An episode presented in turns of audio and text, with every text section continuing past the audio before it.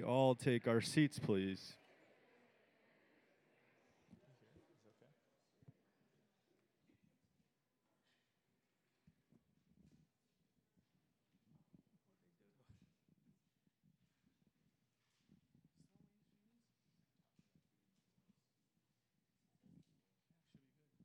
Test, test, yeah.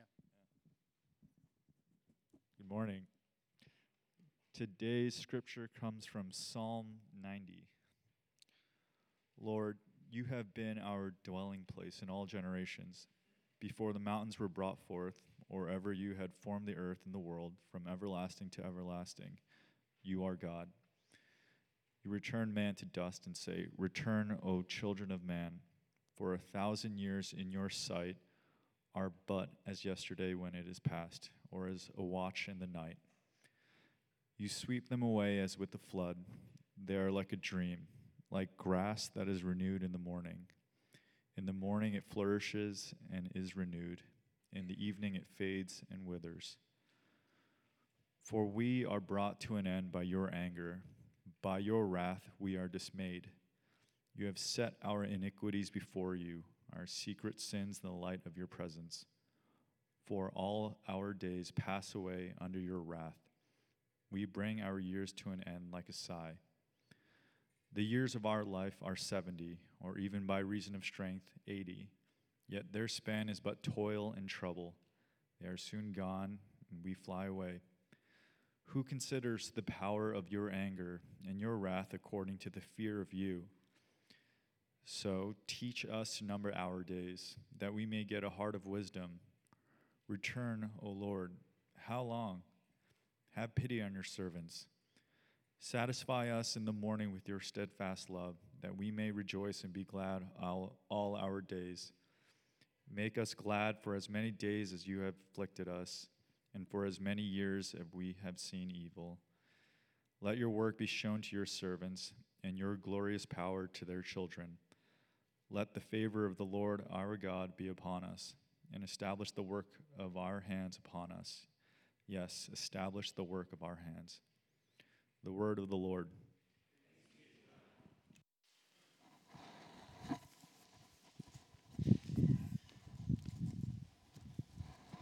Hey, everybody. You guys hear me okay? Yeah. Man, it's so good um, to finally be here up here. Uh, to hang out with you guys and to share God's word with you. Um, such a, a, privilege. But if you don't mind, um, I'm going to just open us up in prayer and uh, ready our hearts to hear God's word. Um, Father, we just thank you so much for today. We give you thanks that in all the things that has happened this week, you've um, kept us and you've given us rest today, Lord, and, and um, we get to be here. It's just, a, it's such a great miracle that you've loved us and that you've um, hold us so close to you, Lord. And we pray, Father, that these words um, that would sink deep in our hearts and just resonate um, for the rest of the week and the days to come. In Jesus' name, So, um, you know, four years ago, uh, you know, if you guys don't know, um, I spent some time in, uh, in, in, Thailand, and about four years ago, I was raising money uh, to serve as a missionary uh, in Thailand. And at this point in time, I had already met my wife, Reagan. She wasn't my wife at the time, she was just my, uh, my girlfriend and um, she was anticipating that I would come. Right. Um, at this point in time, we've we've done everything. I was excited to see her. I was ex- she was excited to see me, and it's been a year and a half, and we've never met each other. So she could have been catfishing me for all I knew. Right. We've done everything. We video chatted, we snail mailed, emailed, sent fake cassette tapes to each other, we phone called. I had an urgency to get there, but not just for Reagan, but also to serve the people in Thailand. And in fact, I was so urgent to get there that I needed to get there fast. I needed to get there quick. And for those of you guys who are in sales or any type of venture capital job, you know, those types of jobs, you just don't know if your, your income goes up or it goes down. You just don't know, right? You just need to hustle. And since I was raising money, that was my full time job. I was living off of my savings. I was sell, uh, selling Hello Kitty, uh, Hello Kitty bags door to door. I was cooking for families. I IT consulted on the side. Um, I did whatever I could to stay afloat. I planned my entire schedule. Right? I ended up working about 60 to 80 hour weeks. Um, and, you know, I was pretty tired. Uh, I overworked. And in fact, I overworked so much that I started to kind of develop symptoms for anxiety, right? And in the spring of 2016, as I was, as I was driving home from um, after a long meeting, um, I started to feel a tingling sensation, right? It started to creep up my neck. My hands and my feet started to like have that pins and needle feeling, kind of like you falling asleep, like your feet are falling asleep, and then my heart started to go erratic. I thought I was dying. And right as, as I was feeling all this stuff, I just had to pull it aside. It got so bad that I couldn't drive myself home. Actually, a couple friends had to drive me home. You know, I wasn't wise in making the decisions that I did, right? I, I worked too hard. I didn't rest. I didn't obey God and actually rested. In fact, I was actually more fearful that I couldn't meet my own expectations. So, if you guys are following along today and taking notes, we're going to actually be hitting three points. You will die, count your days, and fear God. So, the first point is you will die. In verses 3 to 10, what we actually see is the grand narrative for this life. God is the one that actually gives us life, but He's also the one that takes away our lives with a simple word. It's just like that, and, and we're gone. Some of you guys here, you have about 20 years left. Some of you, maybe 10. Some of you here that are 30, you think you have 50 left. But you don't know that. No one knows that. I don't know that.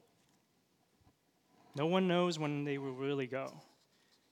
And this is, of course, really difficult for us, isn't it?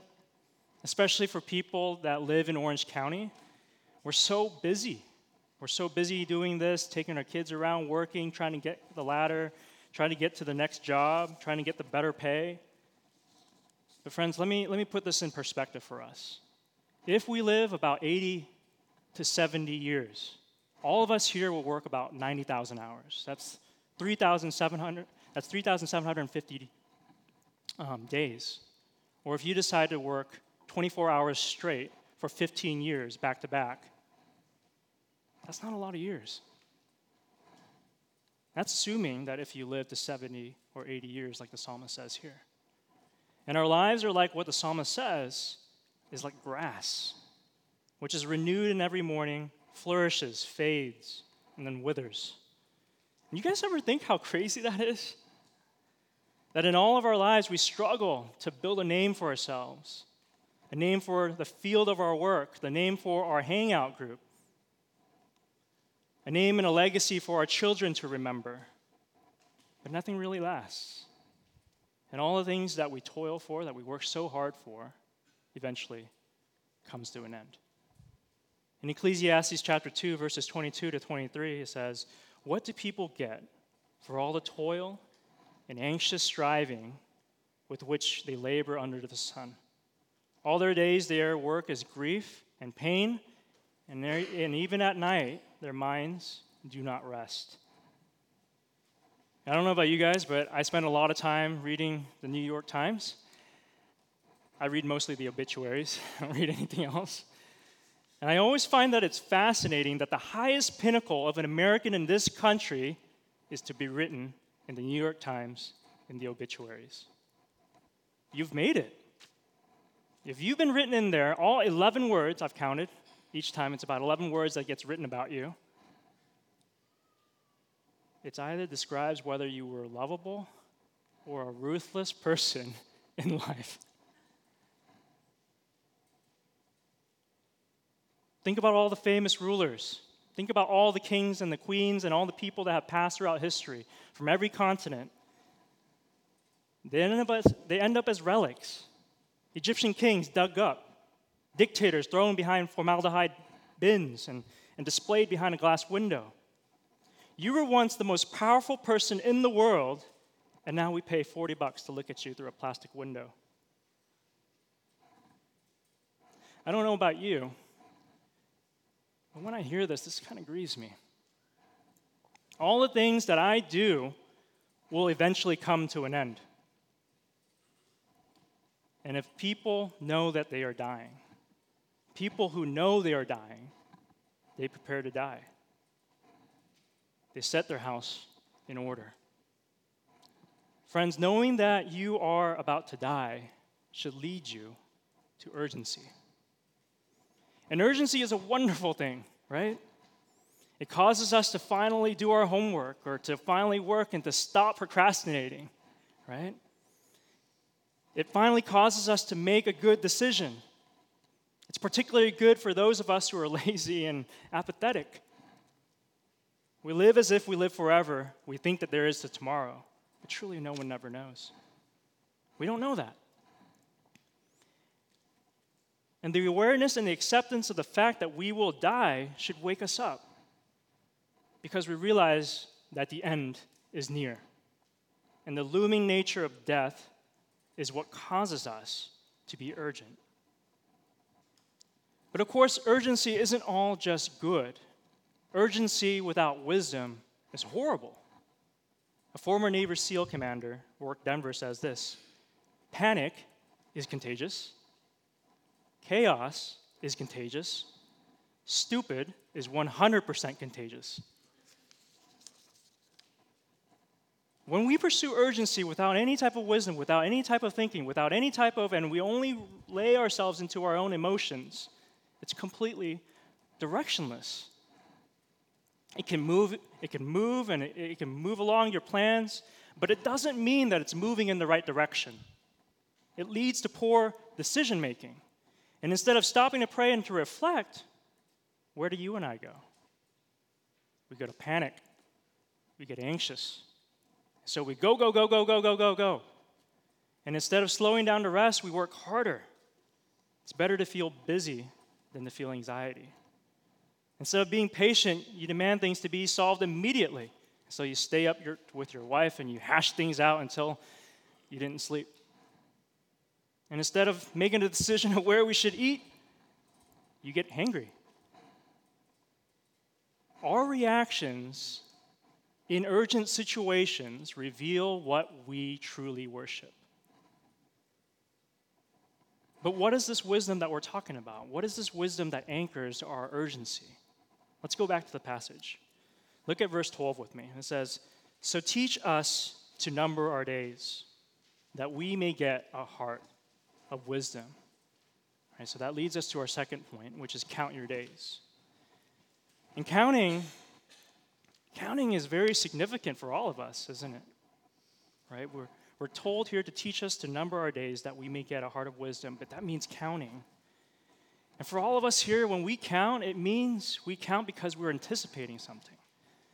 Weddings. Chris and Christy, you're getting married. That's amazing. Some of you guys are preparing to get engaged, right? Some of you junior hires, you're about to get and graduate, right, into high school. And some of those college students, you're getting ready to move on to another career. We also count to celebrate. Many of us have just celebrated our anniversaries. Reagan and I just celebrated our one year.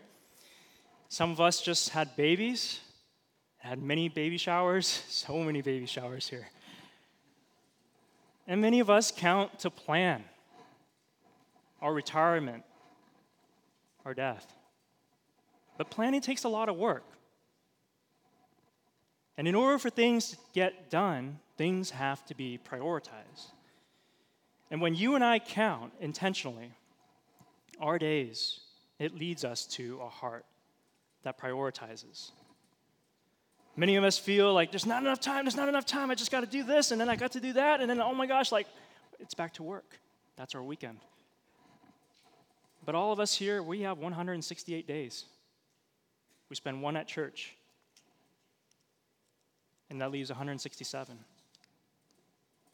God has made us with a limit for our days, with limitations. We all here have a limited capacity. And when we violate it, we pay for it. We become overwhelmed. We think and we need more time, is the answer. But the reality is, maybe we weren't meant to do all that at all. And when we're overwhelmed, it just shows that our priorities are messed up. So, friends, how do we actually tell if our priorities are screwed up? Well, you can ask these two questions.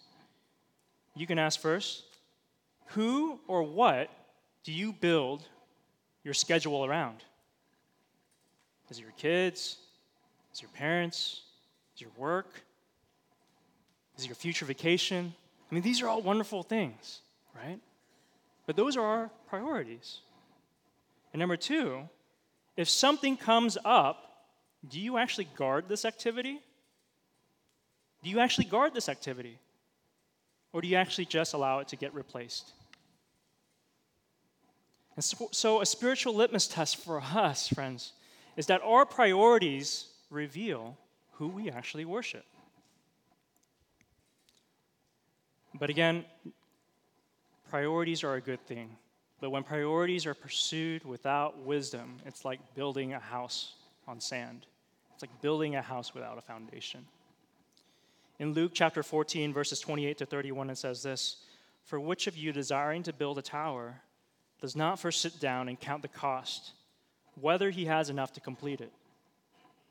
Otherwise, when he has laid a foundation and is not able to finish, all that who see it begin to mock him, saying, This man began to build and was not able to finish.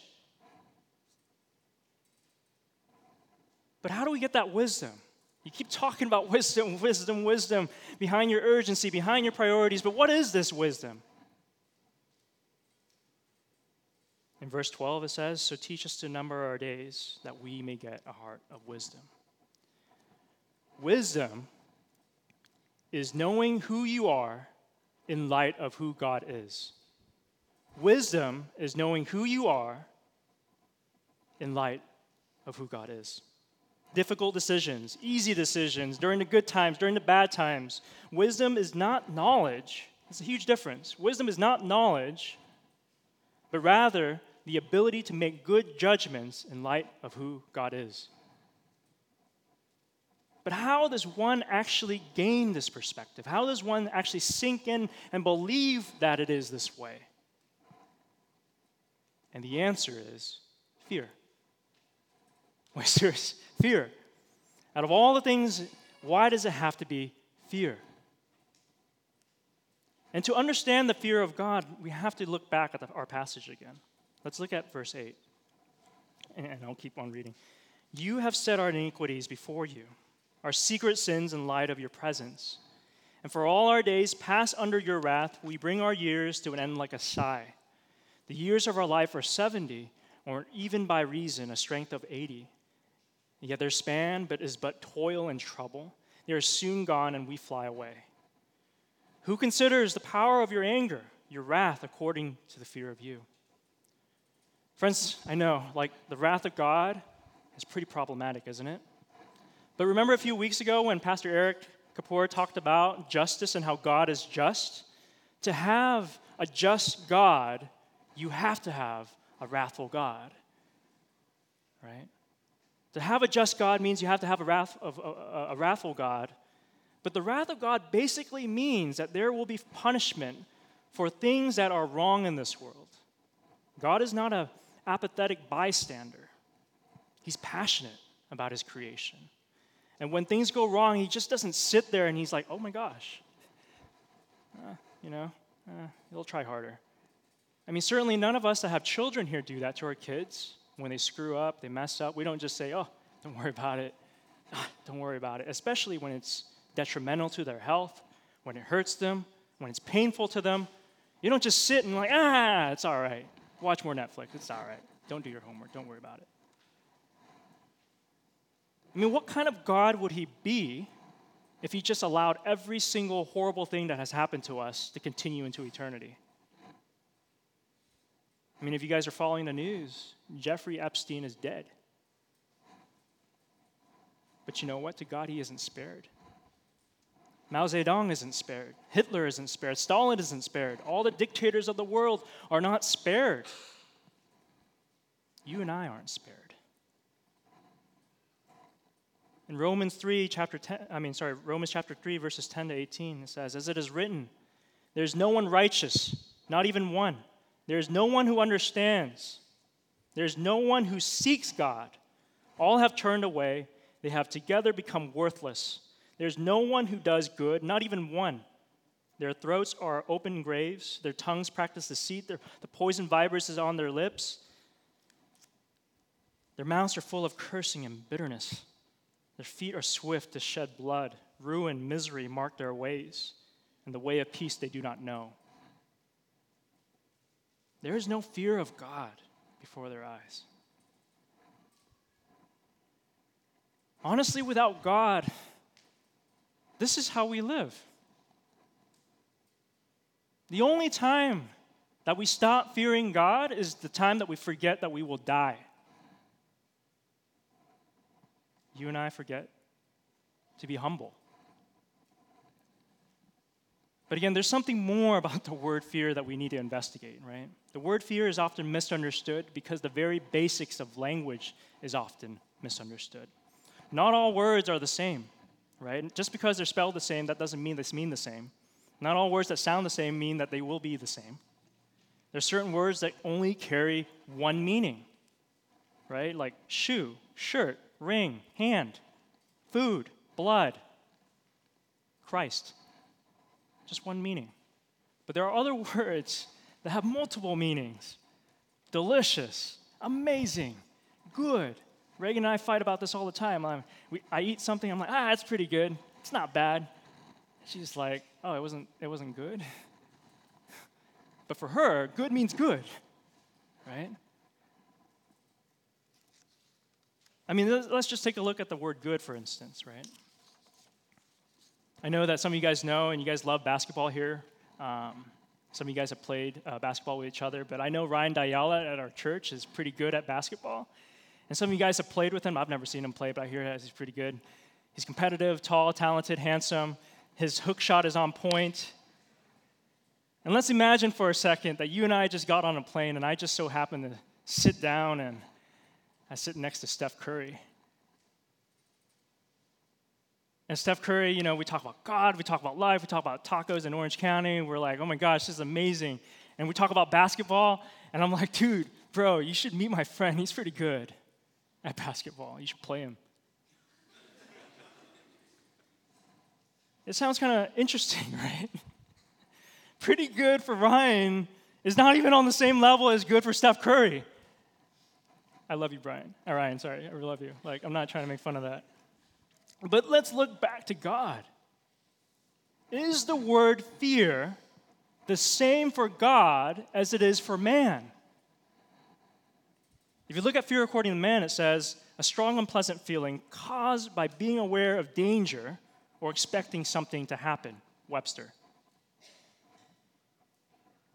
But fear according to God is not that. It's humility. Humility is the fear of the Lord. Its wages are riches and honor and life. Proverbs 22 4. Friends, the fear of God has more to do with who He is than what He will do to you. The fear of God has more to do with who He is than what He's about to do to you. And we learn a lot of great things in today's passage, right? If we look at verses 1 and 2, we see that God is our refuge. God has always been our shelter. God is our dwelling, our creator. And before the foundations of the world, before the creation of the world, God was there. God is also merciful. Jump to verse 15 with me. It says, Make us glad, for as many days as you have afflicted us, and for as many years we have seen evil. How does a person actually become glad if your whole life was just engulfed in pain and suffering and sorrow? All of us have baggage. All of us have so much pain. We've seen so much horror in this life. How does one actually become glad? I mean, I've seen my friends die. I've seen my friends commit suicide. I've seen other people try to kill themselves? How does one actually see that and actually say God is good?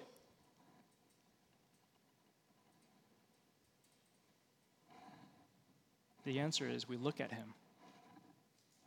We look at his work and we look at the gospel. Verse 16 says, Let your work be shown to your servants. and your glorious power to their children. Friends, the only way to be glad is to look at his work because there's no other thing that we have that will make sense of this crazy world, that would make sense of our own inability to walk with God. He's, friends, if, if you're not a Christian today, consider this. It is the work of Jesus Christ that has any power to save you.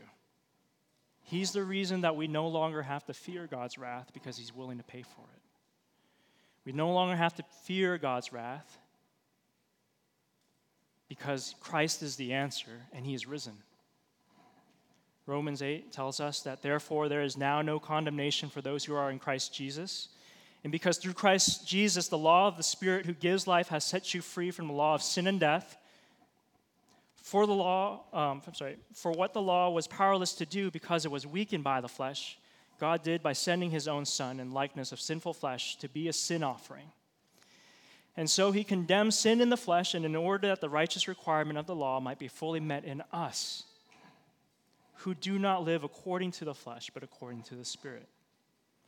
Or how about the more famous one, John 3:16?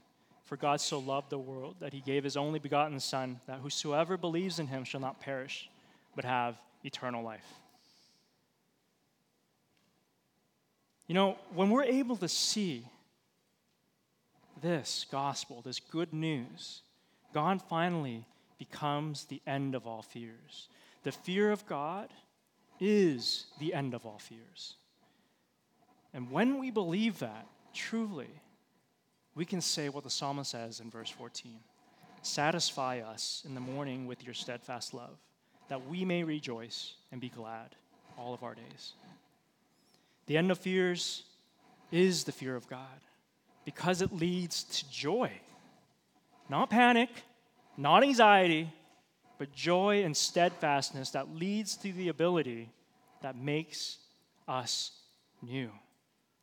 And in this newness of life, it gives us the ability to finally make those wise decisions we've been longing for.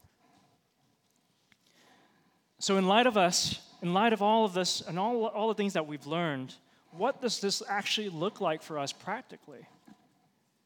The fear of God, which is wisdom and humility, teaches us to take a look at our lives in light of who God is. It's remembering that we will die. Our fame will pass away. All the things that we've ever worked for will come to an end. Our days are short. And apart from God, everything that we do is hopeless. And as our Creator and the one who gives us breath and meaning and purpose to this life, God is the only one who will be able to satisfy you and me. He's the only one that will give you a deep joy, a deep satisfaction and wisdom in navigating this life. And so we, as Christians, or becoming Christians or non believers, consider this. We are to submit every aspect of our life to Him. And as Eugene Peterson points it out in the message version of Romans 12, it says this Take your everyday, ordinary life, you're sleeping, you're eating, going to work, and walking around in life, and place it before God as an offering. Friends, this means that we are to prioritize God and the things that He prioritizes. Most of us here know the, the idea of investing, right? We invest in our education. We invest in our homes. We invest in a mortgage. We invest in our careers. We invest in our bodies. We invest in our brand. But how many of us invest in our character? 10 years from now, I'm going to be so patient. I'm going to love my brother. I'm not going to argue with my wife anymore on Christmas Day because it's stressful. In 30 years from now, I hope that my children will not piss me off anymore and I will just be that much more patient to them. In one year from now, I'm just going to pray once a day. How many of us prioritize our character? We want humility, but we're unwilling to reconcile with our bad boss. We want patience, but every single time we get a jury duty call or going to the DMV, we're like, ugh, again? We want rest, but we've never taken a day off in years.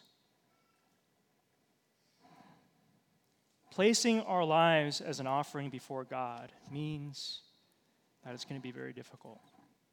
It's taking those unnatural steps toward God and others, reaching out to people that you hurt and reconciling, reaching out to people that hurt you and reconciling. And you know what, friends? If you fail, that's okay. You no longer have to be afraid of it. It won't be clean, it won't be easy, it won't be the best thing that you hoped for in your life. But you know this is that you can be confident that God will establish your steps. God has already paid for it. And He's ultimately the one that will finish that work on your behalf.